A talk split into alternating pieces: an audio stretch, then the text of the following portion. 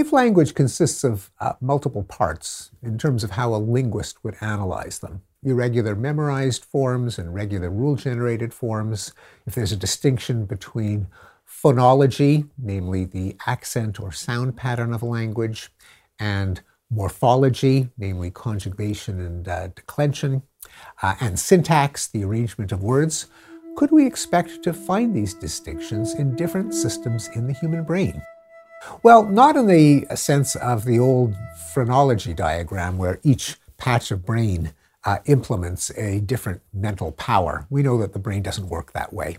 It is a intricately complex network of 100 billion neurons interconnected by 100 trillion synapses or, or, connections. And there's no reason that it should look like the, the, the flank steak and the rump roast of the supermarket cow with the dotted lines separating the parts. And mapping the mind to the brain is one of the great frontiers of, uh, of science, of human knowledge. We've tried to make a stab at it uh, by looking at some of the major distinctions in language to see if we can uh, map out some of the brain circuits that, that uh, implement them. Now, when you study the human brain, unlike, say, the brain of a mouse, you've got the obvious uh, disadvantage that most people don't want to donate their brains to science when they're alive. And uh, people don't take well to holes being drilled into their skull or parts being taken out. So you've got to be ingenious in trying to figure out what the human brain does. And if you're interested in language, it's the human brain that you're pretty much stuck with. So, with some collaborators, a former graduate student named Michael Ullman and my late colleague Suzanne Corkin, we tried to see if we could look at just the basic distinction between the procedural system of language, the algorithms, the rules, the parts that generate regular forms like walk walked and uh, sext, sexted, doxed doxed, on the one hand, the irregular memory dependent form uh, part of language bring, brought, cling, clungs, uh, sleep, slept, and so on. If we were right that this division within language is really a division in our uh, psychology and ultimately a division uh, in our brains, then we should be able to see it using some of the indirect techniques that neuropsychologists use.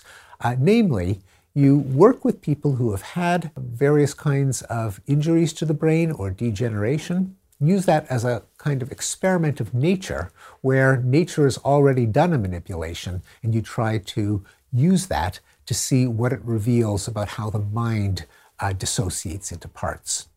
And uh, what we found is that for stroke patients who suffer a kind of aphasia, a loss of language uh, called Broca's aphasia, named after Broca's area, itself named after the neurologist Paul Broca, an area low in the left hemisphere, in the frontal lobe of the brain, most obviously connected to uh, articulation and pronunciation and planning. But even though Broca's area may be a little patch uh, when we look at it with our eyes, there are hundreds of millions of neurons, and there's an awful lot going on in that area, and it's deeply connected to other areas of the brain. It's not like it, work, it works by itself. But, and so Broca's aphasia can occur with a variety of kinds of damage. But what they all kind of have in common is that there's more of an impairment in the rule based part of language than in the memory based. It's all a, a relative matter. And it predicts that patients with agrammatism, that is, difficulty in sequencing words, should also have more difficulty with regular verbs like uh, walk, walked, or in the case of uh, a novel verb like to, what is the past tense of blick, we all say blicked, but if your rule component is compromised, that's going to be a real challenge because you've never heard it before.